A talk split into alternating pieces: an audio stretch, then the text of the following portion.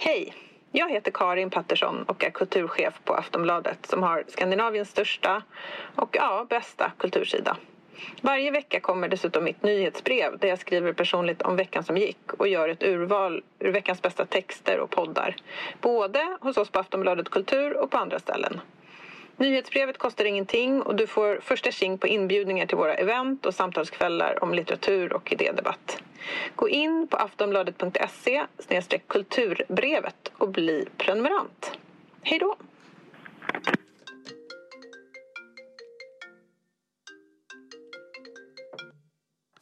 Hallå. Hallå, förlåt. En fördröjning på grund av att jag drack. Inte för en sak till Vilma. Vilma, hör du mig? Eh, om du hittar informationen om ormen, kan du inte bara gå in hit och berätta det för mig? Var ormen är just nu? Alltså, ormen har um, blivit upptäckt. It's, den, har, den, den är inte infångad, den har bara setts. Okej. Och, um, det, alltså Jonas på Skansen sa ju att den inte överlever kylan. Men han Hade fel. sa det från en höft. Alltså, han sa det på samma sätt som terrariet är byggt. In, lekmannamässigt sa han det. Jag. Skitsamma, jag ska, jag ska inte börja den här gången men eh, det där var en lit, jag kommer prata om, om ormen sen. Ja. Ska vi, ska vi säga att vi spelar in eh, på liksom, en hel vecka i förväg?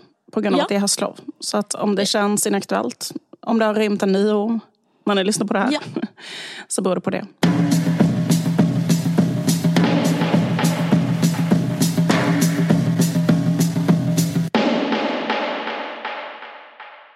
Um, nej men jag har bara en um, anekdot om att, eh, att jag för ett tag sedan träffade en stark kvinna. Var det jag? Förutom du. Träffat en annan. Varför skrattade du? Nej. Europas andra starka kvinna träffade jag. Okej. Jag ska säga att jag är medveten om det här att nu de senaste veckorna att jag har utvecklats mer och mer till en sån exilsvensk som liksom pratar om hur det är i andra länder och hur mycket bättre det är och så vidare. Ja. Eh, och det ska jag försöka bekämpa. Men nu tar Nej, jag... det har svängt, den pendeln har svängt. Att innan så var det ju lite ute och vara sån. Mm. Eh, och säga så här, jag, jag tycker inte om att vara turist, jag tycker om att resa. Alltså det Ja. ansågs eh, väldigt fånigt. Mm. Men nu när vi har, lever i den här nazismen Mm. så är det ju nästan en gärning skulle jag säga. Okej. Jag tänker bara för att det finns en sån... ehm, alltså det, finns, jag minns en, det finns en gammal svensk serietecknare som kanske är min liksom, föregångare som är jag på 80-talet. Nämligen Charlie Christensen som var en stor succé med serien Arne Anka. Ja. Han hatade Sverige så mycket så att han em, emigrerade till Pamplona. Och då kommer jag ihåg... jag kommer ihåg att jag träffade honom någon gång så på en bokmässa. Hur han bara Ja. Så här, nästan, det går nästan inte att höra vad han säger för han bara liksom frustar och stönar och spottar och liksom står bredvid sin jättevackra, jätteunga spanska fru. Liksom, och, och, och bara pratar om hur, hur liksom, alltså, li, så mycket han lider av att sätta sin fot i det här pisslandet eh, där han var tvungen att vara nu då på grund av någon sån relansering av Arne Anka. Ehm, så det kommer vara jag snart. Men, nej, men att jag berättar, berättar mycket om att jag eh, eh, har varit utomlands. Men, men skit i det. Jag, jag gör det nu en sista gång. Jag ska berätta, jag behöver inte specificera vilket land, men jag var i ett land och skulle göra en eh, så kallad pressdag för en bok. Och då eh, ehm, behöver man eh, ha en, eh, behövde jag ha en tolk. En, eh, en person som, alltså det kommer eh, journalister och så sitter man och så ska man liksom berätta om sin bok men så berättar hon alltså parallellt på ett annat språk då. Och ehm, då liksom träffade jag, så, så träffade den här kvinnan innan. Eh, 20 minuter innan för att gå igenom pyttelite med henne. Så här, vad, handlade, vad handlar min bok om? Det gällde boken Inne i spegelsalen. Ehm, direkt när jag ser den här kvinnan, det är henne jag tänker prata om, så tänker jag så här, fan vilken vacker eh, kvinna liksom. Hon kanske var typ 57 eller 58, något i den åldern. Men ehm, så jävla liksom snygg och hade sån fin utstrålning och var liksom så... Um, hade liksom en, eh, en, en, en, en form av inre styrka. Mm -hmm. Det är det jag ska prata om, att hon var en stark kvinna. Mm. Och mm. vad en stark mm. kvinna är. Ja exakt, för man kan, man kan vara lite så här bara tycker jag, mm, svältfödd lite grann på så en stark kvinna i den åldern. Att det är så ganska härligt att träffa det. Liksom. Jag kan berätta bara pyttelite hur hon såg ut. Hon hade så stålgrått hår, så väldigt så perfekta korkskruvar i en väldigt, väldigt tjockt hår som var i en page. Mm. Och sen så, frågan, följdfråga på ja. hennes hår. Mm. Um, för när jag ser grått hår så kan mm. jag bli, få liksom också... Det är två känslor. Dels mm. det där som du beskriver, men kan man inte också få skräck som är... Uh, jaha, det där, hon är, hon är gammal, det är över. Uh, får jag fråga, kände du så alls? Eller uh, nej, det var liksom det jag inte kände. Utan direkt när hon kom in tänkte jag så här, fan vad kul att man kan vara så snygg när man är i den mm. åldern. Mm. Ska sägas att hon är en sån person som man ser på att hon har varit otroligt snygg hela sitt liv. Alltså verkligen mm. så här eh, att hon har liksom en helt perfekt käklinje till exempel fortfarande. För Det är också en väldigt så här, orättvis sak. Att folk åldras på väldigt olika sätt. Men typ att man har liksom kanske så en knivskarp käklinje fast man är så 58 år och, och har liksom ja. det här tjocka, vackra håret. Och mm. liksom, men sen också ett otroligt vackert ansikte. Man bara så supervackra kindben och näsa. Och allting. Men bara liksom ett, ett, ett vackert särpräglat ansikte. Och mm. eh, en ganska liksom eh, ja, men bara en, en vacker kvinna. Och sen så, så skulle jag bara gå igenom med henne kort eh, vad boken handlade om. Så pratade lite om det. Bara, ja, men den handlar om så här, eh, ja, men liksom utseende, fixering och att ansiktet har kommit mer i fokus och sådär. Mm. Och så pratade lite om eh, Mm. Ja, precis. Jag skulle bara liksom gå igenom lite för att hon skulle veta liksom så, att det skulle vara lättare mm. för henne att översätta. Då. Och då eh, sa hon bara direkt, så här, alltså cool, lugnt sa hon. Så här, Nej men eh, plastikkirurgi det är ju liksom inte vackert överhuvudtaget. Utan det ska man ju bara inte göra. Alltså vi pratar lite om så här, mm -hmm. trenden plastikkirurgi. Så sen så här, mm -hmm. det, är vack, det är vackert att åldras. Så här, min farmor var jättevacker, min mormor var jättevacker. Deras ansikten var vackra för att um, naturen är vacker. Så här. Om man ser ut som hon typ? Nej men... generellt tyckte hon det? Liksom. Generellt. Hon sa det med bara ett så här konstaterande. Totalt självklar, självsäker, mm. lugn. Naturen är vacker. Det är vackert sagt. att åldras. Min mormor var vacker. Mm. Um, that's it, punkt. Så uh, och då kände jag direkt så bara, vad skönt. Förstår vad jag menar? Alltså någon som bara är så här, vad, vad skönt att vara sån. Liksom, att bara veta så här, typ en sån mm. sak. Och sen inte vara alls då påverkad av något annat. Eller liksom... Um, Uh, jag liksom bara blev lite så inspirerad av det. För att jag själv, mm. alltså jag är också en relativt stark kvinna men jag har ett handikapp. Oh, jo, som är att jag har, du vet det så här, the big five personality test. Alltså det finns så fem grundläggande personlighetsdrag enligt en sån psykologisk Nej, teori. Jag känner inte alls till det. Ja, okay. Det finns typ en slags psykologisk teori som är så att man, alla, alla människor har alltså är födda med en, liksom the big five i högre ja, eller mindre ja. utsträckning. Och då finns det till en av dem är då openness. Och det är hur öppen man är för nya intryck. Och den har jag för mycket. Alltså, jag har så här... det är så kul också för det är ärftligt. Jag har börjat tro väldigt mycket på um, ärftlighet då ju.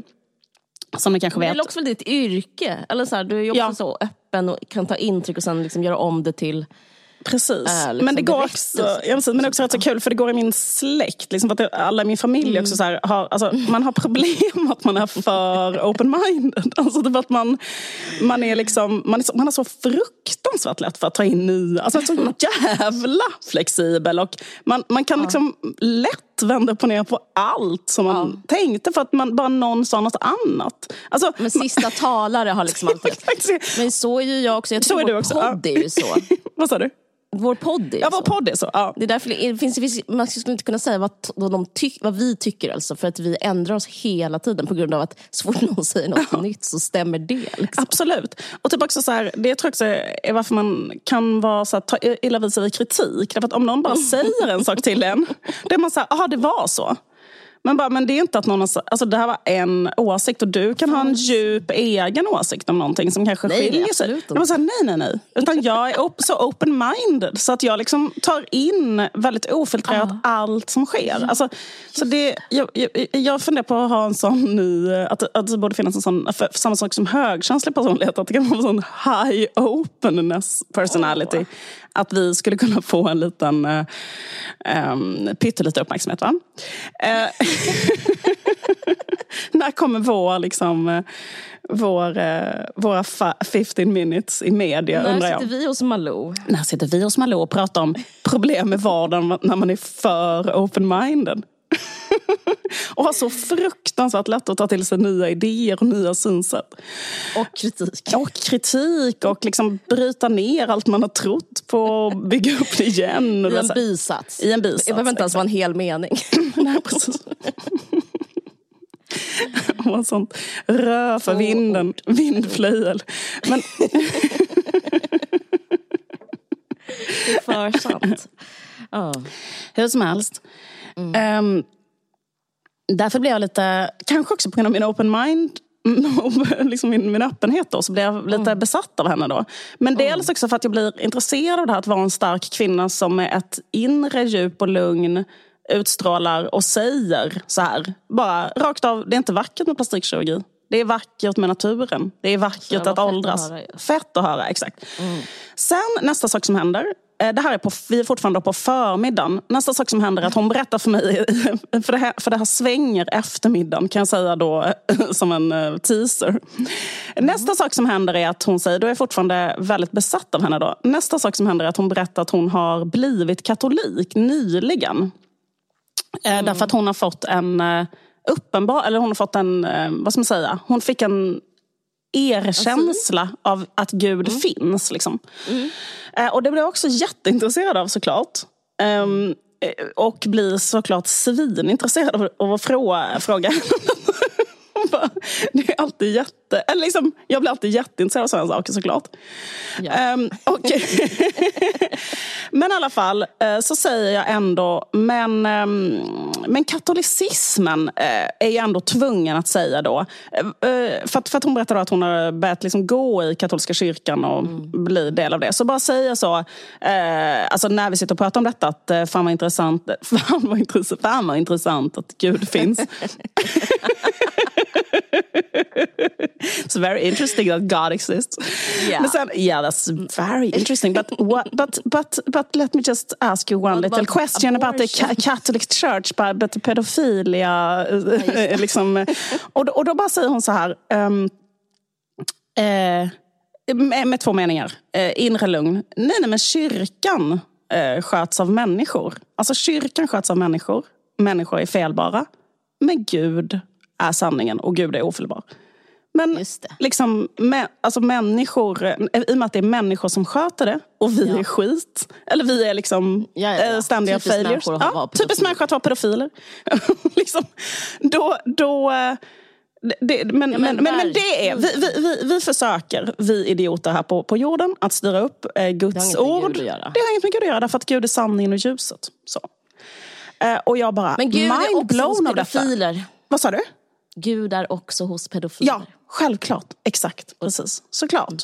Kanske inte förespråka pedofiler hoppas jag inte att man ska begå de här övergreppen mot de här stackars kogossarna. Nej, men det är det okej, Jag ska inte Ja, men om nej, men jag förstår guden. vad men du jag menar. att Ja. jag, jag tror inte på den rena guden. Jag tror på den smutsiga guden. Nej, Men- absolut men inte. Men just att så här, eh, det säger inget om Gud. Så, Nej, det säger ja, inget om Gud, nej, absolut Därför att. Gud är ingen skugga på nej, Gud. Ingen skugga på Gud, exakt. Och det här är, förmo- det vet inte jag om det är, jag, jag har bara liksom inte hört någon uttrycka det så pass enkelt förut och så vackert. Så, här. så jag blir också då mindblown av det här. Den här katoliken. Katolik där då. Nej men då, då blir jag liksom bara så här. Nej, eh, jag, jag, blir intresserad av hennes inre styrka. Alltså att hon bara vet olika saker mm. på det här självklara mm. sättet. Hon tvivlar inte på så här, är det verkligen så bra med katolicismen? Fattar du vad jag menar? Eller eh, ska man plastikoperera sig? Eller så vidare. Hon utstrålade helt enkelt liksom en inre säkerhet och trygghet i sig själv. Och, eh, hon, det var också så här, eh, vi gick åt lunch och liksom på lunchen så kom det en så väldigt, väldigt jobbig tiggare. Alltså typ en sån tiggare som liksom ingen, verkligen ingen orkar med. Typ en tiggare som liksom mm. kanske går runt och skriker jättehögt om hur eh, liksom, Alltså en, en, en, en väldigt liksom så här påflugen, mm. jobbig tiggare som liksom bara skriker och skriker om hur liksom lite pengar den har och liksom bla bla bla. Och bara liksom går runt till alla och är liksom så här, och alla bara så, åh, lite trötta på det här. Liksom. Men hon bara eh, lugnt tar upp liksom sin plånbok och ger honom pengar. Så. Mm, och, och, och, och, hon gjorde det också på ett väldigt så här, du vet, man märker att hon tänker självständigt. Fattar du menar? Inte så här... Hon gjorde det inte utan att så här, ta konstpaus och visa upp och liksom göra Nej. fuss about it och sådana saker. Precis. Skönt. Så jag blir bara äh, intresserad, eller liksom fortsätter vara inspirerad av den här äh, starka kvinnan och hur det är liksom, en, en stark kvinna. då eller det här med att vara stark på något sätt. Att vara säker mm. på sig själv, att ha så säkra åsikter, att inte hela tiden liksom wobbla och tvivla. Och ja. så här, liksom. Att det var så här, man bara wow. Men går inte det emot öppenheten i sig? Är inte det en eh, paradox? Alltså din öppenhet, ja. kan, eh, på ett sätt, jag menar inte att skjuta ner dig, liksom, eller jag gör inte det, men eh, jag menar bara som idé, att, att styrka näst, tänker jag nästan som, något, eh, som ett, ett block ja. en helhet, en, liksom, en tyngd i, i att vara stark. Medan öppenhet är nästan som luft. Eller ja, liksom, precis. Exakt. För det som hände sen... förena ja. ditt tu. Nej, det, det, är verkligen frågan. Men, liksom, men först blev jag då inspirerad ja. att vara en stark kvinna. Eller liksom att det var så intressant att träffa en stark kvinna då. Ja, det är ovanligt. Det är jätteovanligt. May we be them, may we raise them, may we... mm. ja, hur som helst. Att men det som hände sen, efter lunch, då började det hända, då hände det tre andra saker. Eh, det första som händer är att eh, under lunchen så förs ett samtal om barns fritidsaktiviteter. Och då är det en annan person i sällskapet från förlaget liksom, som säger typ att när jag var liten fick inte jag träna den sporten jag själv ville. Typ, för att min mamma tyckte inte att det var liksom en bra sport eller något sånt där. Så hon bestämde att jag skulle träna någonting annat. Mm. Eh, och då säger den här starka kvinnan, ja, ja men barn vet inte vad de själva vill träna. Utan det måste föräldrarna bestämma. Alltså barn kan inte, alltså, barn kan inte bestämma det själva utan det måste föräldrarna bestämma. Liksom vad barn ska mm. göra. Och då kände jag bara så här, stämmer verkligen alltså, när, när var det här i tid? Eh, lunchen. Det här har vi passerat. Tiggaren har passerat. Sen, nu börjar det komma nu någonting. Att jag bara känner så här, men stämmer verkligen att föräldrarna ska bestämma allting vad barnen ska göra? Alltså att barnet alltså, det passar ju med hennes personlighet att vara auktoritär. Så att så är, hon, hon, hon är ju i linje med sig själv. Ja, men precis, idén exakt. håller jag inte med om. Nej, alltså. exakt. Det är det jag börjar, börjar känna då. Att vara, ja. att vara en stark kvinna här börjar ja. eh, kännas eh, plötsligt eh, inte så bra. Eh, jag kände att jag skulle inte vilja vara hennes barn om du förstår vad jag menar. att ett barn kan ju ha ett intresse som skiljer sig från föräldrarnas som den vill utveckla från en låg ålder. Ja. Och det kanske man ska uppmuntra istället. Verkligen. Nu kommer nästa eh, stora problem. Det är att hon säger helt plötsligt behöver prata om eh, religion igen eller whatever. Mm. Och hon börjar säga, prata om muslimer. Att, så här, ah. att muslimer har invandrat eh, så mycket till Europa är inte bra. För att muslimer kan inte integreras i eh, mm. liksom, eh, Alltså, hon, hon sa så här, liksom, andra folkgrupper, så här, kanske från Östeuropa eller whatever, eller Asien och så, kan integreras. Men just muslimer kan inte integreras i våra samhällen för att de har en annan kosmologi, sa hon då.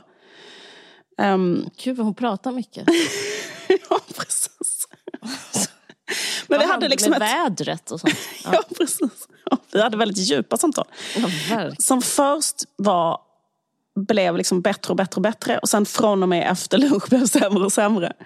Mm. Men, nej, men och då bara sa jag, alltså bara sa som en egen erfarenhet då eftersom jag um, Inte rasist? Eh, nej, nej, men alltså jag har bott i ett område där det bor väldigt mycket muslimer då helt enkelt. I, mm. Alltså majoriteten i det området där jag bor är muslimer då. Och jag har bott i kanske 20 år i det området. Och då har jag eh, liksom, och då bara sa jag så här, alltså jag, ehm, eh, där jag bor så bor det väldigt mycket muslimer och de eh, till exempel eh, jag eh, jobbar på förskolan, är liksom är mellanstadielärare och har hijab och de eh, vad heter det, tränar eh, barnen på, på vad heter det, mm, varje dag träffar jag väldigt integrerade muslimer då som kanske har, tränar barn i taekwondo ideellt varje dag efter skolan och, och liksom mm. bidrar, eller liksom är inne i samhället väldigt mycket och jobbar i alla samhällsbärande funktioner liksom där jag bor. Eh, så ehm, jag sa då till henne liksom att eh, ja, det är inte min liksom, erfarenhet att ehm, det inte går att integrera muslimer. Då. Alltså, eller jag bara sa det på ett ganska... Alltså jag bara berättade min egen erfarenhet av det som motsa hennes erfarenhet då. Ja, precis. Eh, eller jag vet inte om det, det var en erfarenhet eller om det var mer en eh, typ teologisk åsikt eller så. Men då märkte jag att hon inte tog in min eh, erfarenhet så att säga. Ja, ja. Så hon, ehm, det fanns ingen liksom, öppning där att säga så här. Alltså hon frågade inte så här, aha, ehm, berätta Nej. mer eller. Eh, någonting sånt. Utan mm. jag märkte att hon blockerade ut eh, det här då. Eh, den här mm. inputen. Och sen så gick vi vidare och så skulle vi fortsätta att göra vår, på eftermiddagen vår, vår översättningsgrej. Mm. Och då så sa eh, hon så här, eh, för då skulle jag göra en radiointervju. Och då sa hon så här, jag kan simultantolka liksom, så att jag hör hennes eh, röst liksom, i en hörsnäcka hela tiden under tiden mm. jag pratar. Och då har jag liksom gjort det innan och jag har bara så dålig erfarenhet av det. För jag har väldigt svårt att liksom koncentrera mm. mig på så här, vad jag själv säger när någon simultantolkar. Ja. Jag får ångest bara du pratar. Ja, och då så sa jag så här, jag vill hellre att vi gör så här att um, du säger först och jag säger sen. För det är ju en klippt radiointervju så det spelar ingen roll. Alltså, det är bara att... Och då bara säger, tittar, tittar på mig och säger så här, nej, vi gör så här. Jag simultantolkar. Oh, Punkt. Liksom. Men gud vad hemskt. Eh. vad säger du då? Nej men då sa väl jag liksom jag vill inte, jag tycker inte det. Jag, menar, det är ändå, alltså, jag kan inte koncentrera mig om jag hör någon som mumlar i mitt öra på ett annat språk när jag ska försöka berätta någonting om min bok. Alltså, det är jättesvårt. Alltså. Det, eller liksom just då jag var så trött också så att jag bara kände att jag orkar inte det just nu. Ja, men, alltså, jag kan ja, göra det ibland. Du behöver inte motivera det. Det är liksom som någon avbryter den hela tiden. Ja. Men i alla fall, och det, minns inte vad som hände men, men det sista saken som hände på dagen var att jag sa för jag började känna mig så jävla sjuk helt plötsligt också. Så fick jag, kände jag som att jag hade börjat få feber. Och så blev jag så här, fan jag tror att jag har blivit sjuk. Alltså jag började känna mig så här... Mm. Eh, och då bara tittade hon på mig och sa så här, nej du är inte sjuk. Um, du är bara trött efter din resa. Okay. Eh, och, det, och det var då jag började verkligen känna att liksom det här med stark, den starka kvinnan började liksom gå mig på nerverna. För att det, är också så här, det kan ju inte hon veta om jag känner att, att jag har börjat få feber och blivit sjuk. Um, mm. utan, men hon bara sa, alltså hon bara avfärdade mig direkt och sa så här, du är bara trött för att du har rest. Men jag mm. visste att jag var inte trött utan jag hade fått feber. Alltså förstår du vad jag menar? Och så det här var It made me wonder. Nej, jag skämtar bara. And that made me wonder. Vad, vad är grejen med en stark kvinna? A strong, really The strong, strong, weak. strong, really? Nej, men, um, ja. nej, men jag vet inte. Men, nej, men det var intressant den här grejen att man kan men jag bara, eller jag bara funderar på det där hur man själv ska vara. Liksom, att man kan längta... jag skulle säga att du var lite stark där för att om en riktigt svag person hade sagt nej, ja du har rätt, jag är trött. Medan febern bultade i tidningarna. Jag minns inte alltså, vad jag själv sa. Men det är inte ja. det som är poängen. Jag bara tänkte så här, liksom, vad, just det här med liksom att ta för mycket intryck hela tiden av andra mm. saker. Mm. Och liksom mm. ha lite svårt att ha sitt eget inre Lod, vad heter det? jag vet inte ens vad det heter, jag har aldrig sagt det. Nej, jag har aldrig sagt det heller. Men jag tänker så här, typ att en inre balans. Nej, men så inre kärna? En inre, ja, eller typ ett, ett, ett, ett, ja, eller typ ett lod som... Um, Kompass? Eh, pekar en tyngd, ja. föreställer jag mig, som en pendel som, som är ja. hela tiden är neråt. Där, och där vet jag vissa saker. Mm. Eh, liksom, det har man ju på något sätt såklart ändå. Ja. Men för liksom, eller jag tänker på det där med stark kvinna, för det är alltid väldigt hyllat att vara en stark kvinna, att vara en stark person på det sättet mm. i att man är liksom vet någonting som man är säker på. Ja. Mm. Mycket intressant.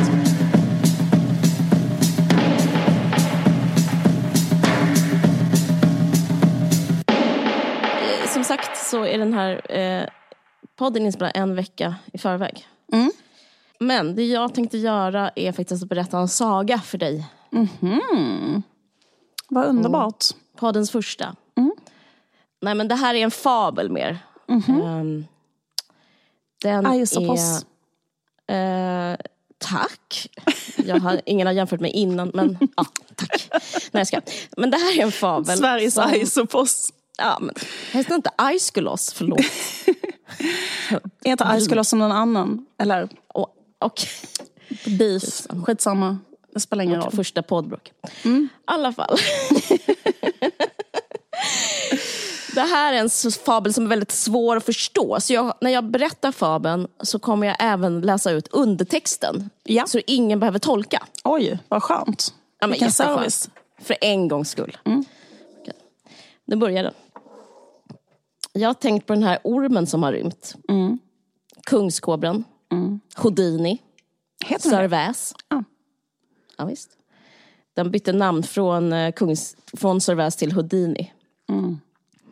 Och eh, jag kan inte se det som, jag kan liksom inte inte se det som en metafor för vår samtid. Alltså, det är inte jag som, som säger så här, det här, Houdini är en metafor för vår samtid, utan metaforen för vår samtid vill att jag ska berätta om den. Aha. För att den är liksom så himla övertydlig. Inte för mig, eh, så jag vill jättegärna höra undertexten. ja, men därför kommer undertext. Men jag förstår nu varför Sir Väs har rymt. Mm. Det är för att världen är trasig och mm. tredje statsmakten, media, har slutat fungera att rapportera om den. Mm. Och eh, nu kommer det. För att förstå ormen och ormens flykt så måste vi spola tillbaka bandet lite. Egentligen till 2019. Där en Lasse, Lasse Lidegren, fick sin arm avbiten på en kräftskiva. Det var en månatlig herrklubb som ordnades av ägaren till terrariet. Jag lyssnade på en dokumentär på P4. Jag tänkte spela upp det för dig här. Ja. Vad det var när Lasse Lidegren ställde sig upp för att sjunga Vår bästa tid är nu. Det var då det hände. Och då fanns det en liten avsats. Jag tänkte, som en gammal elitkvinnas, jag tänkte jag kan ju svänga runt på mina egen, min egen fot. Så jag greppade ett mellanrum på en centimeter ungefär precis när jag fått greppet där, häver mig upp, står där, ska svänga runt, alltså 180 grader. Då när jag är nästintill färdig i svängen, då smäller det till ordentligt. Då åker den här plexiglaset som är fastsatt med nyper bort och han grabbade tag i min arm. Smack! Kanske var det kast Castro. Eh, eller Hillary, de vet inte vilken. Det är också en övertydlig eh, liksom ett meddelande från Gud. Alltså, det är... är det så jävla... Jag visste inte det här. Krokodilen som bet Lasse ja. Lidegren var en eh, gåva från Fidel Castro. Nej. Eh, och det betyder ju ni måste ta in lite mer socialism i landet. Men jag ska förklara hur jag menar. Men så sjukt att han sjöng Vår bästa tid är nu. Ja, det var På anledningen. Han skulle, han skulle ha tal.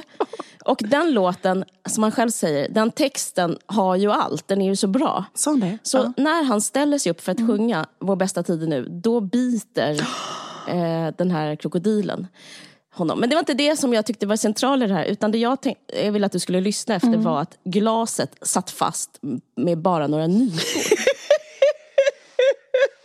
ja, det, jag lämnar det där. Är det klädnypor här... eller vad är det? Typ Nej, men jag vet inte, han kallar det nypor. Ja. Men den här herrklubben som han pratar om, de har kräftskiva Den, de har den en gång om året men de ses varje månad. Det är bara män där och det är många prominenta människor. Eh, jag hörde Skansen-Jonas prata i den här eh, showen som hon, heter hon Beata, hon som är med i Fittstim. Belinda. Det här, Belinda, det var Ja. ingen härskarteknik. Eh, och, och då berättade han väldigt stolt om det här. För att eh, hon ringde upp honom och tänkte så här, men vad, för att han blir ju alltså, eh, det juridiskt granskad och det kanske skulle bli rättegång. Och, För att han är ytterst ansvarig för terrariet som inte har Mm, något med Skansen att göra. Ja. Men då berättade han, istället för att typ vara ångerfull så berättade han eh, om den här herrklubben. Och det, vilket jag tyckte i och för sig var väldigt intressant att höra. Att det är bara män, prominenta män. Mm. Till exempel Al Gore var där. Det var så han bemötte kritiken om att en människa har blivit avbiten armen. Al Gore har varit här, sa han. Åh, gud. Men det intressanta var, på den här eh, kvällen då, eh, så var det bara män som sagt. Men ingen av de här männen räddade Lasse. Nej. Utan den enda kvinnan som heter det underbara namnet Tytte. Den enda kvinnan. Då tänker du, vadå en herrklubb med en kvinna? Ja, men någon måste ju städa också. Och det var Tytte. Och det var Tytte, hon var också servitris. Hon bor egentligen i Spanien. Men hon, för kvällen hade hon tagit det här jobbet. Så, och Tytte visste, eh, typ intuitivt, att det enda man kan göra är, bänd, är att bända upp käkarna på en krokodil. Så hon tog en sopkvast, snabbtänkt. Och började... Som hon kanske redan Eh. höll i händerna, kan man tänka sig. Om hon var Ja, där. precis. precis. Ja. Och eh, jag lovade ju skriva ut undertexten för det här. Ja. Lä- läsa ut undertexten. Städerskan är värd någonting, kvinnor också. och kvinnor kan. Ja. I alla fall. Ehm, och, eh, jag tyckte det var intressant hur han, Lasse L, då berättade om hur den här kvällen var. För att han berättade även Alltså, det här är ju en fabel. Eh, att han berättade liksom hur stora kräftorna var. Liksom, de var monstruösa. Och jag tycker liksom det är en del av fabeln. Och, och, och, eh, för de satt där i, det är liksom någonting ehm, apokalyptiskt skulle Ja. jag säga. Att sitta i terrarie Ja. i, bakom ett glas med några nypor, jag vet inte exakt vad nypor är, kläder, eh, så finns det reptiler. Och så sitter det massa, massa prominenta män Ja. och äter kräftor som är monstruösa, stora som humrar sa Lasse att de var. Hundar, liksom- tror du så? Hundar, humrar. Ja. Eh, det är liksom någonting, eh, eh, om det inte är bilden för, för att det har gått för långt, vad är det då? Det är, eh, det är, eh, alltså det är, en, det är, det är, en, det är en mörk bild. För jag, jag tänker hur det är inom sådana terrarier. För det är alltid varmt och fuktigt och mörkt. Och det luktar på ett speciellt sätt. Tänk dig att sitta Visst. där inne och knapra på en liksom, eh, eh, onaturligt stor eh, kräfta. Det är, Bara att äta eh, kräftor tycker jag är fel, men att göra det där. Nej, men att, ja, precis, men jag bara menar att det är någonting eh, eerie. Och, och, ä, kanske äta kräftor framför andra eh, sådana skaldjur som lever som, som sitter bakom sådana nypor och tittar på sina Det är en provokation släktingar. tycker jag. Ja. Att, eh, och jag tycker det är en överdriven manifestation i makt. Att vita män, such as Al Gore, ska äta någons Havets släktingar framför ögonen på det medan de, medan de har burat in några andra. Det måste ske en revolution. Ja. Alltså det är att be om en revolution. Ja. I alla fall. Och det skedde. Det här- ja. Da, Nej, men det, ska, det är det här som är grejen. Det här var 2019 och undertexten till detta som vi kan kalla det Gud, alltså jag tänker att det är Gud som kommunicerar med oss. Eh, det, var, det Gud sände oss är, ha inte herrklubbar. It's not a good look om du är vit och man. det är undertexten. Och att då, då att kvinnor kan. Det alltså, är behandla kvinnor och eh, behandla människor så lika. Det, är- alltså, om inte det här är ett omen. Alltså, om man inte, då, är, då, är, då kan man inte tyda liksom, de enklaste formerna av meddelanden från eh, Nej, precis. olika makter. Mm. Precis. Gud pekar med hela handen och berättar om krokodilen som en inburad och exotisk varelse. Tänker ni på något? Just det, gängkriminella. Och det var under den här tiden man började rejält beskriva de, vissa svenskar som hotfull, hotfulla, lurande, oberäkneliga. Men ingen plockade upp något. Ingen politiker, inte media. Fast det här extremt tydliga tecknet från Gud att inte skilja på liksom, vad ska man säga, jordens medborgare. Mm. Alltså den stora sensmoralen som var sluta förtrycka reptiler mm. och andra som inte är vita män i en herrklubb. Mm. Mm. Det är ju meddelandet. Mm. Anledningen man inte ska göra det, det är naturvidrigt. Ja. Symbolen med inlåsta djur berättar ja. sig själv. Mm. Okej, nu spolar vi fram i tre år. Det är oktober. Nej, okej. Det är september. Närmare bestämt den 11. Det är val i Sverige. Ett parti med nazistiska sympatier gör en jordskredsseger. Det har en vit liten fångvaktare som företräder dem och vi benämner honom statsminister. Gud ger oss en chans till, mm. ser jag det som. Ett avtal sluts om hur detta partis själva fundament är att ta terrariet på Skansen och utvidga dess filosofi till hela samhället. Vissa ska ha rätt att låsa in andra så som de låste in ormar och krokodiler på grund av egenskaper som... Och utan rättegångar så ska de straffas om de inte gör som den vita mannen säger. Allt mm. står i det här, detta avtal. Mm.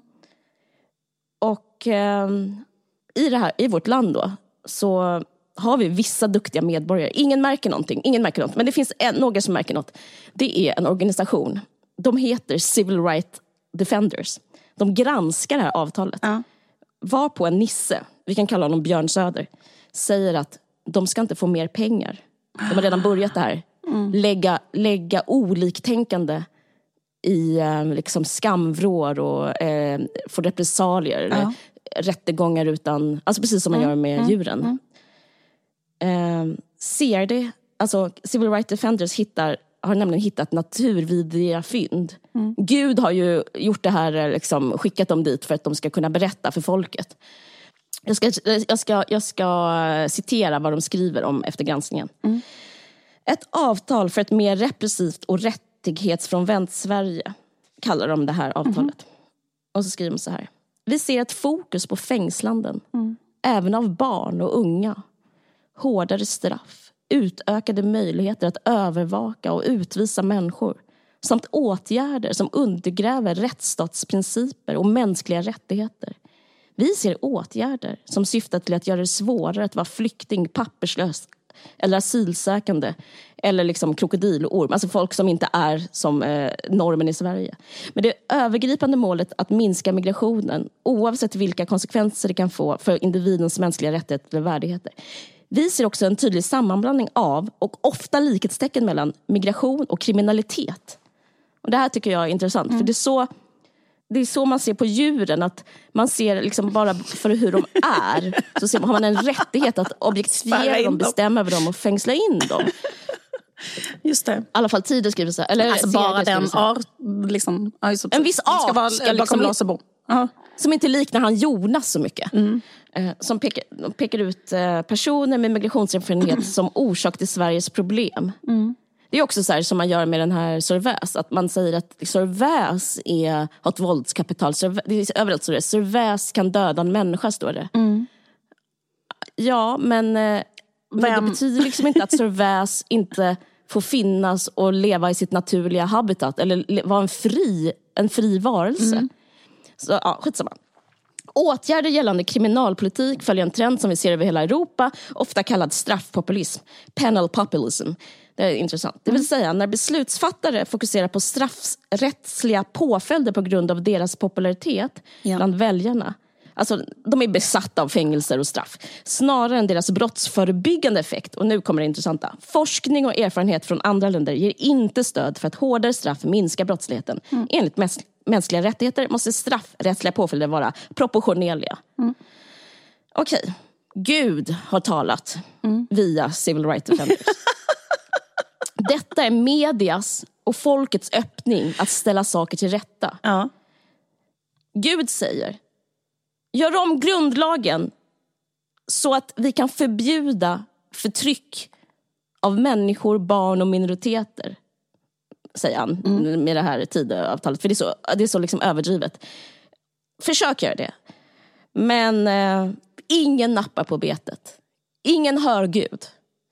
Det som händer är att alla pratar om en punkt som inte förstör folks liv, inte vill eh, ta bort straffrabatten som gör att barn kan bli fängslade och inte ta bort den här vandelpunkten som är att om man är hora så ja, kan man åka utvis. dit. Ja. Uh, och om man är invandrare och hora så kan man bli utvisad. Mm. Alltså det är ett väldigt, alltså det är inte så konstigt Gud skickar alltså alla signaler med... trafficking-offer. Ja, precis. Ja, precis. Så det, Gud det är inte konstigt att Gud liksom vill någonting, han försöker säga någonting för den riktiga guden älskar människorna. Han vill ta hand om människorna mm. och det här är människofientligt det här avtalet. Mm. Men som vanligt när Gud är i farten, som det alltid varit, det är bara att läsa Bibeln, så gör ingen någonting. Nej. För människor som du var inne på, alltså människor är felande. Ja. Men nu tycker Gud att de är lite väl felande. Ja. De pratar om kulturkanon istället. Media pratar om vilken spellista på Spotify kulturministern har. De pratar inte om att man ska fängsla barn. Nej. Gud igen. Mm. Eh, alltså det här då, då, nu har det släppts tidavtalet. Media pratar om kulturkanon och um, kulturministerns milflista. Mm. Gud måste vakna till. Mm. Liksom, han måste så här, resa sig från sängen för att ingen lyssnar. Helena Lindblad säger att hon, hon får andrahandsskam när kulturministern inte känner till att Ruben Östlund är en regissör och inte en författare. Det är, alltså, ja, han måste bli övertydlig och mm. det är pinsamt för alla inblandade. Och det är då, i tid, kungskobran sätts fri. Han låter en fyra meter lång orm rymma. Mm. Denna orm kan döda en människa och andra djur. Har Gud liksom tagit bort klädnyporna då? Som... Nej, det Gud gjorde var att uh, ha, det gjort ett hål i taket. Jaha. Där det ska vara en lampa. Okay. Man kan också säga att han Jonas inte... Ja, men jag kommer till det. Ja. För vad är inte ormen om Tidöavtalet förkroppsligat? Wow.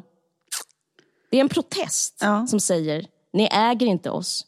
Ingen äger någon. Mm. Den säger som CDF säger, det är bevisat i all forskning att skärpta straff inte hjälper. Om ni vill ha ordning på terrariet, alltså, mm. är det infrastrukturen som bör åtgärdas. Alltså mm, klädnyporna och eh, de här hålen i taket. Mm. Inte lägga skulden på barn, knarkare, horor eller ormar. Mm. I terrariets fall gäller det som krokodilen hintade om, bättre skyddsnät. Och så är resten av samhället också. Konkret. Skyddsglaset ska inte sitta fast med nypor. Och ormen rymde genom ett hål i taket. Det betyder undertext täta taken för oss som bor här. Det vill säga, sänk hyrorna, ge människorna drägliga bostäder. Ha ett skyddsnät även för oss här utanför terrariet. Men framförallt, ni äger inte oss. Vi har rätt att vara fria. Personligen kan jag tycka lite övertydligt av Gud att välja just Jonas. För, eh, och det här är inte min åsikt, det var en rättegång just med Jonas eh, när hans dotter eh, kom till Sverige för att han smugglade en fyraåring olovligen. Just det. Och, var det från eh, Colombia eller från Guatemala? Något Latinamerika någonstans. Ja. ja. Det var, men, jag tror, ja, eh, men jag kan läsa ut Guds undertext även här, bara för ja. att liksom, jag lovade det i början. Vita äger inte bruna, vuxna äger inte barn och störta regeringen. Ormen är liksom föraningen för... Ja. Eh, alltså ormen är protesten. Ja. För, alltså ormen är egentligen det media inte orkade vara. Ja, jag förstår eller det folket liksom inte orkar se. Ja. Det är därför man behöver liksom en sån mega tydlig symbol. Han har ju haft ormar innan, skapelseberättelsen, paradiset. Det är liksom hans grej. Och, att kommunicera ja. via ormar. Ja, ja. ja. Men han kan bara göra så mycket, resten är liksom eh, information. Ja. Mm. Ja, det var väldigt eh, bra för det här tolkat Även om det, det var, var... inte jag. Det är inte... I'm just a messenger. Ja.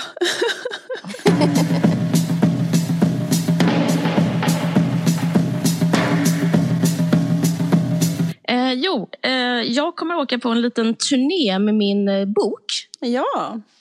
Ja. Eh, och... ehm, Du kommer jag- till min vackra hemstad. Ja, det gör jag. Och, eh, först den 9 november kommer jag prata i Hornstulls bokhandel. Mm. Men till din vackra hemstad kommer jag den 18 november och ska Mm. prata om eh, klassamhället. Ett, eh, en kväll som heter Det är klassamhället på, som Krakel Krakel ordnar. Just Och, det. eh, precis. Så man får jättegärna komma. Den 18, det är en fredag den 18 november. Och om man bor på Österlen kan man komma dagen innan till Simrishamn där jag kommer prata om min bok Det är kroniskt på biblioteket där. Mm. Så, så jag har då 9, 17, 18. Mm. Om, eh, då kan man vara om man är i Stockholm, Österlen eller Malmö. Så det Mm. var jättekul om någon som lyssnar kom. Vad kul. Jag kommer.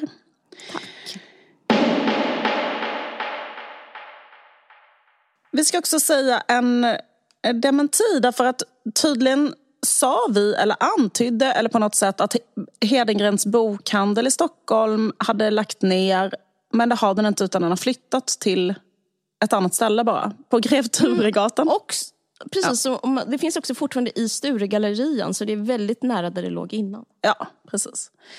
Det om det. Tack så mycket för att ni har lyssnat. Tack så hemskt mycket. Eh, vi eh, är väldigt tacksamma för det. Vi är tacksamma för det. Ha det så bra. Ha det så bra. Hej då. Hej då. Du har lyssnat på en podcast från Aftonbladet. Ansvarig utgivare är Lena K Samuelsson.